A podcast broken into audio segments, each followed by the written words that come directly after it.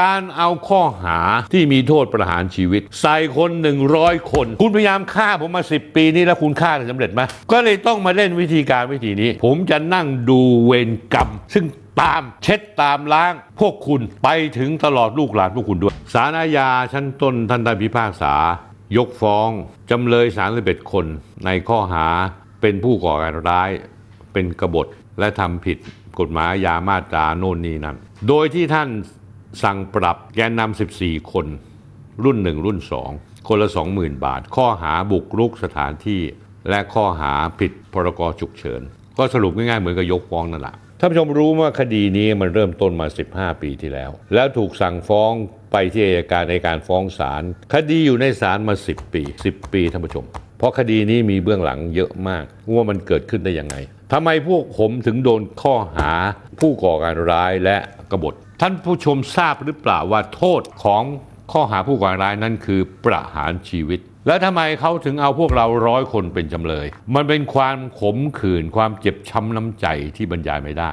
วันนี้ผมจะเปิดให้หมดว่าใครบ้างที่มีส่วนเกี่ยวข้องกับการใส่ร้ายป้ายสีพวกเรา แต่ก่อนผมจะเปิดอันนี้เนี่ยผมจะเล่าให้ฟังก่อน เรื่องราวมันเกิดขึ้นตอนไหน ปลายเดือนพฤศจิกายน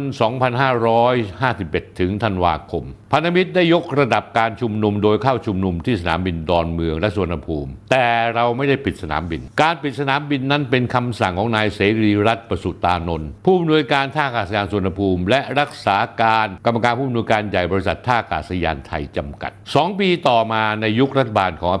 ภิสิทธิ์เวชชาชีวะ 26 สิงหาคม 2553 ตอนนั้นนายสุเทพเทือกสุบรรณเป็นรองนายกรัฐรีฝ่ายความมั่นคงกำกับดูแลตำรวจ แกนำพันธมิตรร่วมร้อยคนเข้ารับทราบข้อหาคดีสนามบินกับพนักงานสอบสวน ที่นำโดยพร้อมอย่างท่านผู้ชมพลตำรวจโทสมยศพุ่มพันม่วงในยุคนั้น ผู้ช่วยพบตรและหัวหน้าคณะพนักงานสอบสวน และพลตำรวจโททางไหนปราศจากศัตรู ผู้บัญชาการสอบสวนกลาง ปีต่อมาวันที่ 10 พฤษภาคม ชั้นตำรวจในยุคของปลายของรัฐบาลนายพิสิทธิ์เวชชาชีวะ และนายสุเทพเทือกสุบรรณพนักงานสอบสวนกองปราบปรามนำสำนวนสอบสวนพร้อมเห็นสมบูรณ์สั่งฟ้องพลตรีจำลองศรีเมืองกับพวก รวมประมาณ 100 คน ในคดีชุมนุมที่สนามบินดอนเมืองและสวนภูมิ ปีต่อมา 14 มีนาคม 2556 อายการเป็นโจทยื่นฟ้องแกนนำพันธมิตร และแนวร่วมกรณีบุกไปชุมนุมภายในสนามบินดอนเมืองสวนภูมิศาลรับฟ้องไว้เพื่อนัดสอบปากคำจำเลยท่านผู้ชมครับ การสืบพยานโจทย์และจำเลยกินเวลานานกว่า 8 ปี เนื่องจากมีจำเลยจำนวนมาก และต้องแบ่งจำเลยเป็น 2 กลุ่ม กลุ่มที่ 1 แกนนำและแนวร่วม 31 รายคือกลุ่มที่ได้มีการพิพากษาไปแล้วเมื่อวันที่ 17 มกราคมที่ผ่านมานี้ กลุ่มที่ 2 แนวร่วมที่เหลืออีก 67 ราย ท่านผู้ชมครับคำถามว่าทำไมจำเลยคดีชุมนุมที่สนามบินของพันธมิตร จึงมีจำนวนมากขนาดนั้น ผมมีคำตอบให้ครับ นี่เป็นสาเหตุว่าทำไมคดีถึงยืดเยื้อยาวนาน กลายเป็นคดีประวัติศาสตร์ จากวันเกิดเหตุมาถึงวันพิพากษาคดียาวนานถึงท่านผู้ชมครับ 16 ปี หรือนับจากวันที่รับทราบข้อกล่าวหากับพนักงานสอบสวน เมื่อเดือนสิงหาคม2 5 2553 ก็คิดเป็นเวลายาวนานถึง 13 ปีครึ่ง เดิมทีหัวหน้าพนักงานสอบสวนในคดีนั้น คือพลตำรวจโทวุฒิพัวเวศผู้ช่วยบัญชาการตำรวจแห่งชาติ ซึ่งหลังจากเข้ามาสอบสวนสืบสวนแล้วกล่าวว่าพันธมิตรนั้นเป็นผู้ก่อการดีไม่ใช่ผู้ก่อการร้าย แต่ท่านผู้ชมรู้หรือเปล่าว่า ในปี 2552 อยู่ในยุครัฐบาลของนายพิสิทธิ์เวชชาชีวะกับนายสุเทพ ซึ่งในนั้นแฝงด้วยขั้วอำนาจใหม่ ที่ต้องการปราบทั้งฝั่งเสื้อเหลืองและเสื้อแดง และสถาปนาเสื้อสีน้ำเงินภายใต้การนำของสนับสนุนของเนวินชิดชอบ ขึ้นมาภายใต้ร่มเงาอำนาจปืน อย่างสามปอกลุ่มบุรพาพยักษ์ที่นำโดยพลเอกประวิตยวงสุวรรณมีน้องชายชื่อพลตำรวจเอกพัชรวาทวงสุวรรณพลเอกอนุพงษ์เผ่าจินดา นายเนวินชิดชอบ และที่สำคัญคือนายสุเทพเทือกสุบรรณพอขั้วอำนาจใหม่พวกนี้ เห็นท่าทีของพลตำรวจโทวุฒิอย่างนั้น ในวันที่ 9 กันยายนพลตำรวจเอกพัชรวาทวงสุวรรณซึ่งเป็นน้องชายของพี่ใหญ่บูรพาพยักษ์ลงนามคำสั่งเปลี่ยนตัวหน้าชุดพนักงานสอบสวนคดีพันธมิตรชุมนุมที่สนามบิน จากพลตำรวจโทวุฒิพัวเวศผู้ช่วยพบตรมาเป็นพลตำรวจโทสมยศพุ่มพันม่วง ผู้ช่วยพบตรมาเป็นหัวหน้าชุดพนักงานสอบสวน หลังจากขั้วอำนาจใหม่ได้ธงทางการเมืองมาแล้ว ว่าต้องการกำจัดเสื้อเหลือง วิธีการกำจัดทำยังไงอะเริ่มแรกท่านผู้ชมคงจำได้ใช่ไหมท่านผู้ชม หลังจากการที่เสื้อแดงไปล้มการประชุมอาเซียนที่พัทยาแล้ว เสื้อแดงก็ฮึกเหิม ขับรถบรรทุกแก๊สเพื่อจะไปเผา แล้วถูกทหารปราบปรามได้สำเร็จ ตอนนั้นกลุ่มอำนาจใหม่ ก็เข้าใจว่า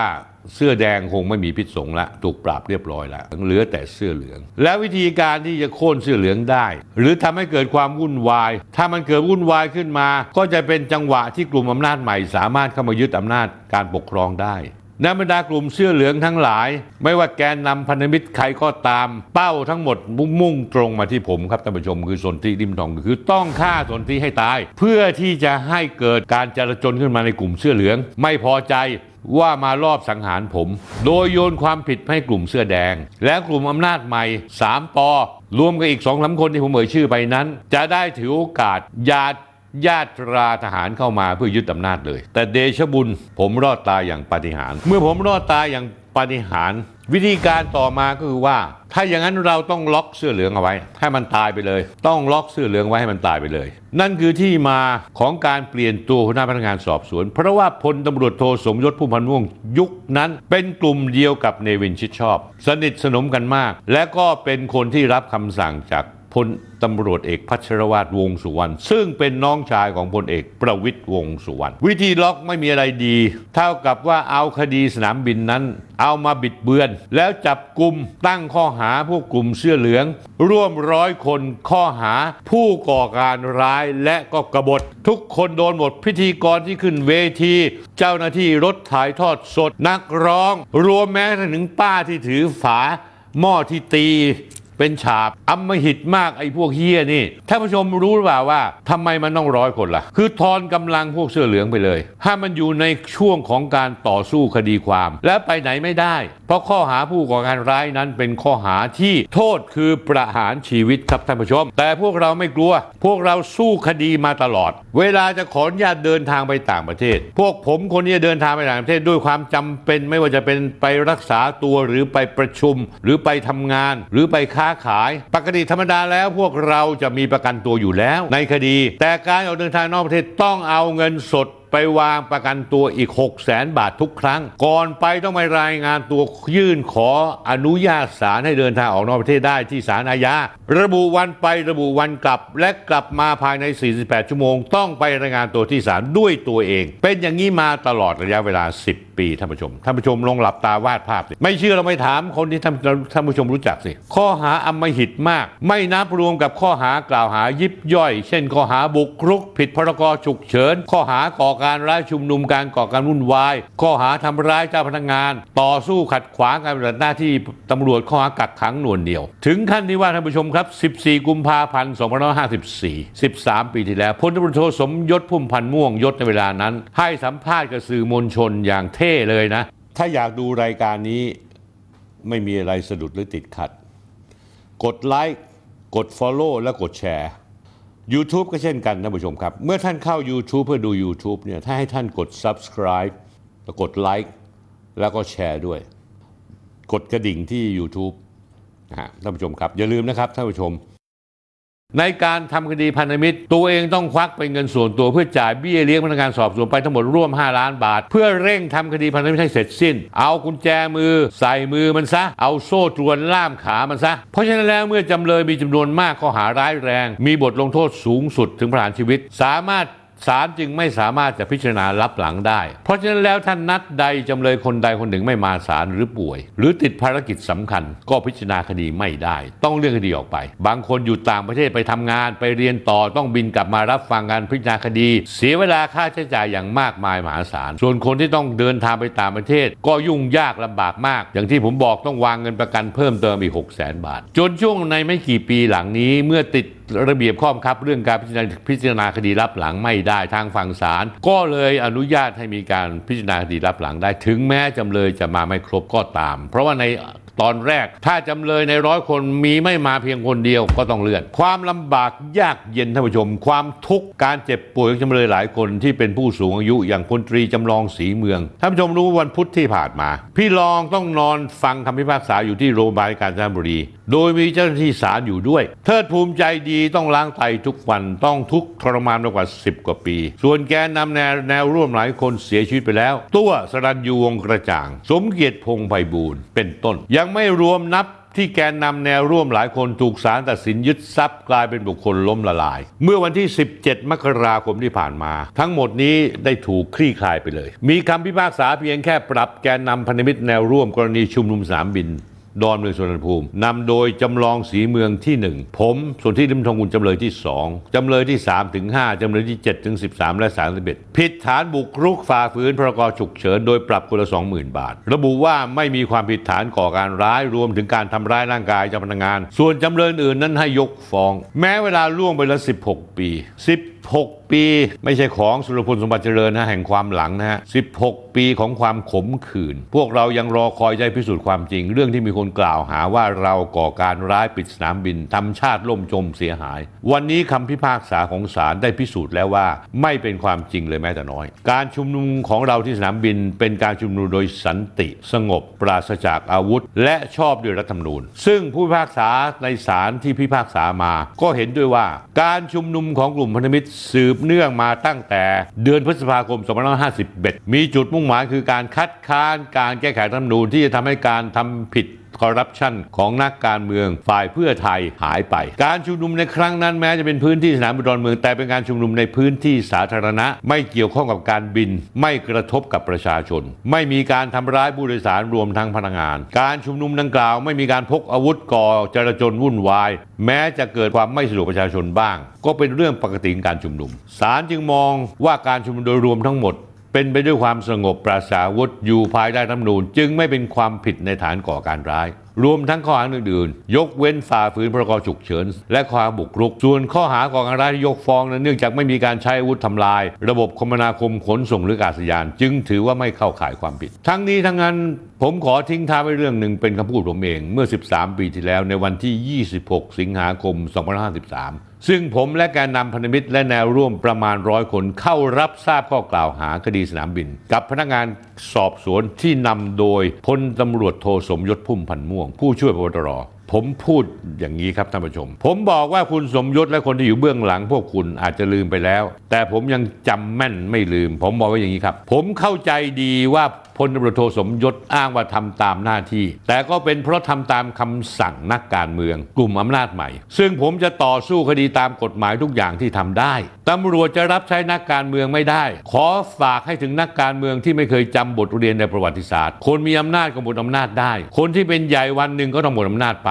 ผมอยากจะฝากว่าสักวันหนึ่งเวรกรรมต้องมาถึงพวกคุณ ผมไม่แน่ใจว่าพวกคุณได้ยินสุภาษิตจีนที่ว่าลูกผู้ชาย 10 ปีล้างแค้นยังไม่สายหรือเปล่า แต่วันนี้ผมอยากจะบอกว่าคนอย่างพวกผมไม่ใช่ 10 ปี 16 ปีล้างแค้นก็ยังไม่สาย คุณสมยศครับ คุณนี่อำมหิตมาก คุณก็รู้ว่าพวกผมไม่ใช่ผู้ก่อการร้าย แต่คุณจงใจใส่ข้อหาผู้ก่อการร้ายและกบฏอายการก็โคตรอำมหิตเช่นกัน แทนที่จะดูเนื้อหาข้อกล่าวหา เสร็จเรียบร้อยแล้วอายการการถ้ามีสติปัญญานิดนึงอายการก็ต้องบอกว่าต้องทิ้งข้อกล่าวหาผู้ก่อการร้ายออกไปซะเอาเรื่องก่อความวุ่นวายโน่นนี่นั่นแทน แต่ไม่พวกคุณต้องการใส่กุญแจมือผมพวกผมล่ามโซ่ตรวนใส่ข้อเท้าผม ให้ผมติดแงกอยู่งั้น แล้ววันนี้เวรกรรมเป็นยังไงชุดเทพเทือกสุบรรณอยู่ไหนล่ะวันนี้ชุดเทพเทือกสุบรรณนำกปปสไปเพื่อประท้วง รับงานทหารมา รับงานสามปอมา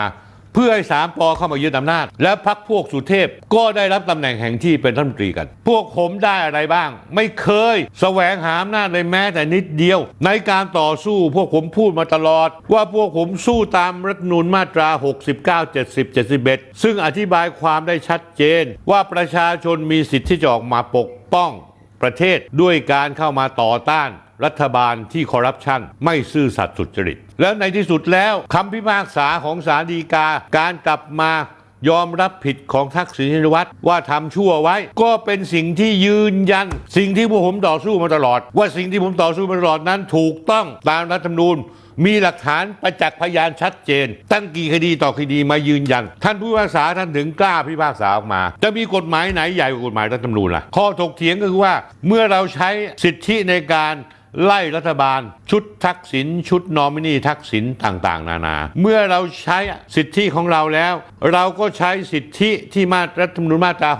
63 อนุญาตให้ประชาชนมีสิทธิที่จะรวมตัวกันเพื่อชุมนุมต่อต้านรัฐบาลช่อชน ให้ชุมนุมอย่างสงบสันติปราศจากอาวุธ และนี่คือข้อชี้แจงของผู้พิพากษาในศาลอาญาในการพิจารณายกฟ้องครั้งนี้ คุณสมยศครับอายการครับ การเอาข้อหาที่มีโทษประหารชีวิต ใส่คน 100 คน ใส่ผู้หญิงซึ่งเป็นพิธีกร ใส่คนเฒ่าคนแก่แม้ทั้งคนอย่างพลตำรวจเอกประทินสันติประพบก็โดนข้อหานี้ด้วย ท่านเป็นอดีตพบตรหลายต่อหลายคน อดีตนายฐานกาชั้นผู้ใหญ่ นายฐานเรือชั้นผู้ใหญ่โดนหมดเจตนารมณ์ของนายสมยศพุ่มพันธ์ม่วง รวมทั้งกลุ่มอำนาจใหม่ ไม่ว่าจะเป็นเนวินชิดชอบ หรือไม่ว่าจะเป็นสุเทพเทือกสุบันไม่ว่าจะเป็นพวกสามปอต้องการจะล็อกพวกผมไว้ หลังจากที่มีกลุ่มพวกเขาเนี่ยบางคนวางแผนยิงผม200 นัดและผมเสือกไม่ตาย ก็เลยต้องมาเล่นวิธีการวิธีนี้ ท่านผู้ชมว่าแม่งอำมหิตไหมคุณสมยศคุณอายตัวคุณเองบ้างไหมอายการที่ทำคดีนี้แล้วสั่งฟ้องคดีนี้ พวกคุณอายตัวเองบ้างไหมเป็นผมผมอายตายห่าเลยงานนี้ ผมไม่ได้กลัวหรอกครับ ผมอ่านคำพิพากษาดูอย่างละเอียดแล้วอายการคุณต้องคุณจะ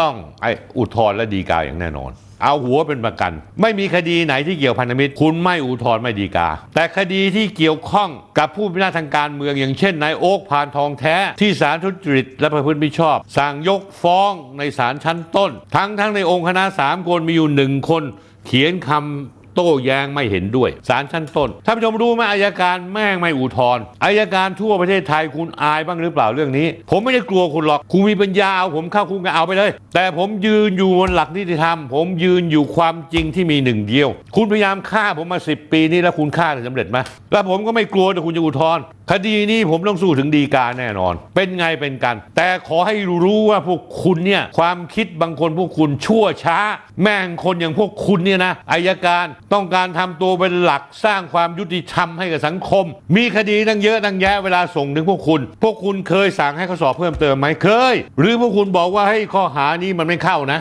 เคยยกไปเลย แต่พอตำรวจส่งมาข้อหาผู้ก่อการร้ายและกบฏเนี่ยพวกคุณเนี่ยน้ำลายไหล แต่ทีกับเรื่องเกี่ยวกับอุทธรณ์ของคดีผ่านทองแท้ ซึ่งมีเหตุในการอุทธรณ์เกินร้อยเปอร์เซ็นต์แต่คุณเสือกไม่อุทธรณ์คุณเป็นอย่างนี้แล้วคุณมาอ้างได้ยังไงว่าคุณเป็นทนายแผ่นดินแผ่นดินของใครวะ คุณใช้วิญญาณแบบนี้เป็นแผ่นดินของใคร แผ่นดินของพวกคุณ ไอ้พวกชั่วๆใช่ไหมผม 76 ปี ผมไม่กลัวพวกคุณหรอก ผมกำลังรอคำอุทธรณ์ของพวกคุณ ท่านผู้ชมครับ นี่ความจริง คุณเคยคิดหรือเปล่าอายการ แล้ววันนี้สมยศพุ่มพันธ์ม่วงเป็นยังไงล่ะวันนี้ ชื่อเสียงแหลกสลายหมด เอ่ยชื่อสมยศพุ่มพันธ์ม่วงมาในหมู่ประชาชนที่กินกาแฟกัน ทุกคนสายหน้า ถ้าแน่จริงทำไมไม่สมัครเป็นนายกสมาคมฟุตบอลต่ออีกสมัยล่ะ สิ่งที่คุณทำมามีอะไรบ้างที่พอภาคภูมิใจได้ กรณีคดีบอสอยู่ที่ยา คุณก็ไปอยู่ในกระบวนการที่ช่วยนายบอสอยู่วิทยา นี่อดีตพบตรนะอายการต้องปฏิรูปตัวเองอย่างหนัก ช่วงหลังพวกคุณก็มีนี่อายการสั่งไม่ฟ้องอาชญากร เพราะรับเงินรับทองมา พวกคุณอายมั้งหรือเปล่า ผมนี่อายแทนคุณอายการที่รักความเป็นธรรม คุณฟังรายการนี้ดี ๆ แล้วคุณ ฟังที่ผมพูดด้วยตรรกกาต่างๆอายการแม่งฟ้องพวกผมนะ แม่งตั้งข้อหาผิดปวิอาญา 30-40 ข้อ คือพูดง่ายๆถ้ามึงหลุดจากข้อนี้มึงต้องเจอข้อนี้ข้อนี้ เฮ้ย กูเป็นศัตรูมึงตั้ชาติไหนวะ เหมือนกับหนังสือตำราปวิอาญาเนี่ยแม่งโยนใส่พวกผมทั้งเล่มเลย ผู้พิพากษาอ่านคำฟ้องผู้พิพากษาท่านยังแอบยิ้มเลยว่าพวกมึงบ้า กรณีของ 7 ตุลาพีดีฆ่าพันธมิตร กรณีพัชรวาทวงสุวรรณอายการแม่งก็ไม่อุทธรณ์ท่านผู้ชมมีโอกาสอ่านคำพิพากษา อายการคุณไม่อ่านได้ คุณสมยศคุณควรจะอ่านด้วย เพราะศาลท่านพิพากษา บนพื้นฐานของการพยานโจทย์ให้การ ท่านแทบจะไม่อ้างอิงพยานจำเลยเลย ก็คือท่านกำลังบอกว่าไอ้พวกมึงเอาพยานโจทย์เข้ามาเนี่ยเละเทะหลอยถ้วยพิสูจน์ไม่ได้เลย เรายังต้องเจอกันต่อไป แล้วผมก็จะรูทอนในส่วนของผมด้วย อย่าลืมนะ คุณสมยศคุณเนวินคุณสุเทพเทือกสุบรรณและสามปอผมไม่เคยลืมเรื่องนี้ อย่า